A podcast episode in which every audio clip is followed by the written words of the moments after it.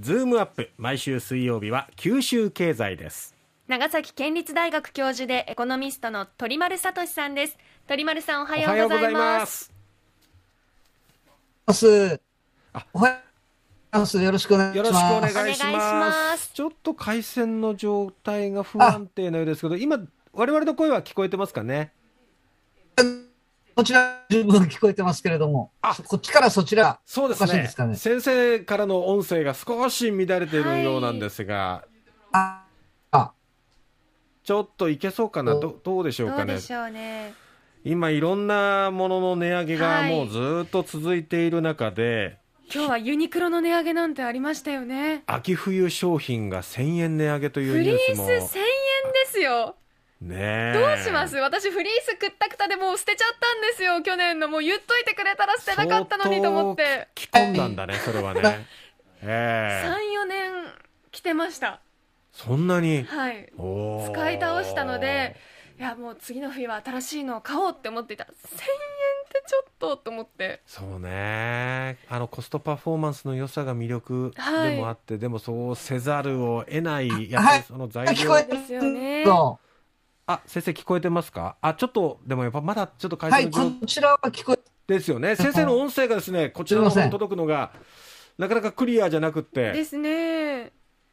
あ、ちょっとつなぎ直しておりますので、ちょっと先生、いけるかなはい、あ、それあちょっと途切れ途切れになってしまいますうね。んで、まあちょっとそのユニクロも値上げ、はい秋冬商品から値上げっていうことですから、やっぱちょっとなかなか歯止めがかからないっていうところでね、物流も高騰していますのでね。でもう身近な食料品もどんどん値上げっていう中で、はい今日はちょっとこう肥料価格の高騰っていうところでまあ食品の値上げにつながっていく部分ですよね、そう食品、まあ、生鮮品などが値上げされていくっていうその生鮮食品を作るためにはもちろん肥料なども必要になっていく畑の方ではねはいその肥料が今どんどん価格が上がっていくすると生産者の方々農家の方々は今ピンチだっていうテーマでやっていきたいなと思いますけれどもちょっとはいあの、ズームの回線状況がよろしくないので電話でもし行けるようだったら電話でちょっとやってみますかね。はいでまあせ生産者の方々農家の方々もやっぱり資材いろいろ使うじゃないですか、えーまあ、ビニールハウスの、あのー維持もそうですしそうですね油もいろいろ使いますしトラクターなどを動かしますよねあと畑、まあ、野菜関係だとマルチって言ってはいはいはい黒いいビニールシートをね畑に畝にかぶせて、えでそこに野菜をこう植えたりしますけれども、そういったフィルムとか、まあ、いろんな資材を使っていあく中すでみません、鳥丸です。あー鳥丸先生は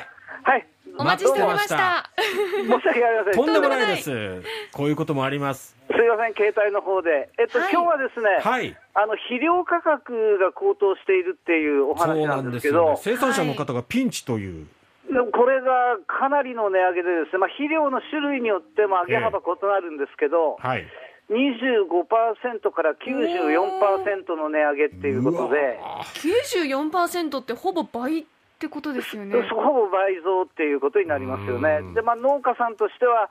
あの原油価格高騰で燃料費、ハウス栽培のあのビニールっていうのもあれば原油でできてますのえで、あと畑の畝を覆う黒いフィルムがありますけど、はいあれ、マルチっていうんですけど、はいええそれも高騰しているところに肥料価格高騰で、泣きっ面に鉢みたいな感じになってるわけですね。ーうんね、ですから、今のまんまいくとあの、農家さんも作付け面積減らすとかですね、えもうご年配の方々になると、もう農業やめるっていうですねえ、はあそこまでそうなる、うん、稼げる農業だとか、食料自給率の向上だとか、うん食料安全保障だとかと、真逆に動いてしまいかねないっていううですんね、だからこれちょっと心配なんですけど、えこの肥料価格高騰の舞台裏を見ると、とても複雑なんですね。えはいあの化学肥料の主な原料っていうのが、ええはい尿素とリン酸アンモニウムっていうのと、ええ塩化カリウムっていう3つあるんですけれども、はいえ日本はほぼ全量100%輸入に頼ってるんですね。はえで尿素っていうのは5割ぐらいをマレーシア、はい。い4割を中国、うん。でリン酸アンモニウムっていうのは9割を中国、はい。で塩化カリウムは6割をカナダから輸入してて、えまあ、中国からの輸入多いんですけど、ロシアもウクライナも関係してないので、ええまあ、そのあたりは影響ないのかなっていう感じがするんですえ。が、はい。実はこの肥料価格上がり始めたのが、昨年の秋からで、はい。理由がですね、はい実はあの中国なんですよ。ほう。中国はあの環境保護のために、えあの製造過程で大量の二酸化炭素を放出する肥料工場の取り締まりに乗り出しえ。て、なるほど。操業止めちゃったんですね。はあ。で、日本への輸出が減ったっていう、まあ、実質輸出規制なんですけれども、えええ。で日本の商社とか JA 全農って、まあ、慌てて輸入先を切り替えたんですね、え切り替えた先がアフリカのモロッコっていう、え。ほう。ええだからこうあの輸送距離がものすごく長いので。なるほど。あだから肥料の生産コストだけじゃなくて、肥料の輸送コストも高くなってしまったっていうのがあります。で困り果てているところに、今度は今年になると、ロシアのウクライナ侵攻っていうことなんですが、え驚くのが、塩化カリウムの6割、カナダから輸入してるんですけえ。ど、はい。 2位がロシア、はい。 3位がベラルーシなんです。ああ。ではこれレロシアとベラルーシからの輸入が止まったので、慌ててカナダからの輸入を増やそうとしたんですけど、あ。え世界中考えることみんな一緒え。でですそうでね、すね。でカナダに殺到すると、でう日本の肥料の消費量って、世界全体のわずか0.5%ですから、えはいえ。価格決定力、ほとんどないんですよね。うーん。だからまあ、いいねで買わざるを得ないっていうことになると。なる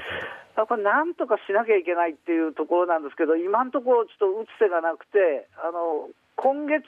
九州地方知事会と旧経連で作る九州地域戦略会議っていうところが、フードアンラフードアイランド九州推進宣言っていうのを出してるんですけれどもほど。、えそういったところはあの担い手の確保だとか、人工知能の活用だとか、ドローンの活用だとか、輸出増やしましょうっていう話なんですよね。え。うーん。そこにやっぱりあのこれからはあの持続可能な土作りみたいな、えあのフード、フードっていうのはあの風と土っていうフードの意味でもあるんえ。、ではい。フードアイランドを作っていくために、やっぱり土作り、こういったあの肥料なんかも堆肥を作るとかですね、あのうん食品残差なんかで、そういう仕組み作りなんかもこれからやっていく必要があるんじゃないかなっていう気がします。うーんやっぱりあの生産者の方々もこれだけ資材価格が上がったり肥料価格が上がったりってしても